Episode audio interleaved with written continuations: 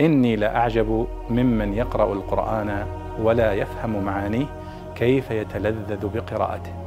كيف يتلذذ بقراءته. يقول الله سبحانه وتعالى عن إبراهيم عليه الصلاة والسلام فلما جن عليه الليل رأى كوكبا قال هذا ربي فلما أفل قال لا أحب الآفلين ما معنى جن عليه الليل؟ جن عليه الليل أي ستره بظلامه. وكلمة جن الجيم والنون المشددة تدل على التغطية والستر في كل مشتقاتها. فيقال للمجنون مجنون لأن عقله مستور ومغطى. ويقال للمجن وهو الترس الذي يستخدمه الفارس في الحرب مجن لأنه يستر الفارس ويحميه.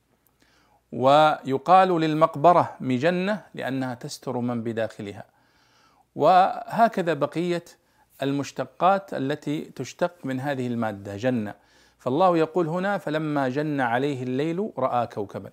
أي لما غطاه الليل بظلامه وستره الليل بظلامه رأى كوكبا وكان من قصته كذا وكذا وكذا. فإذا جن هنا بمعنى ستر وغطى بظلامه كل ما تحته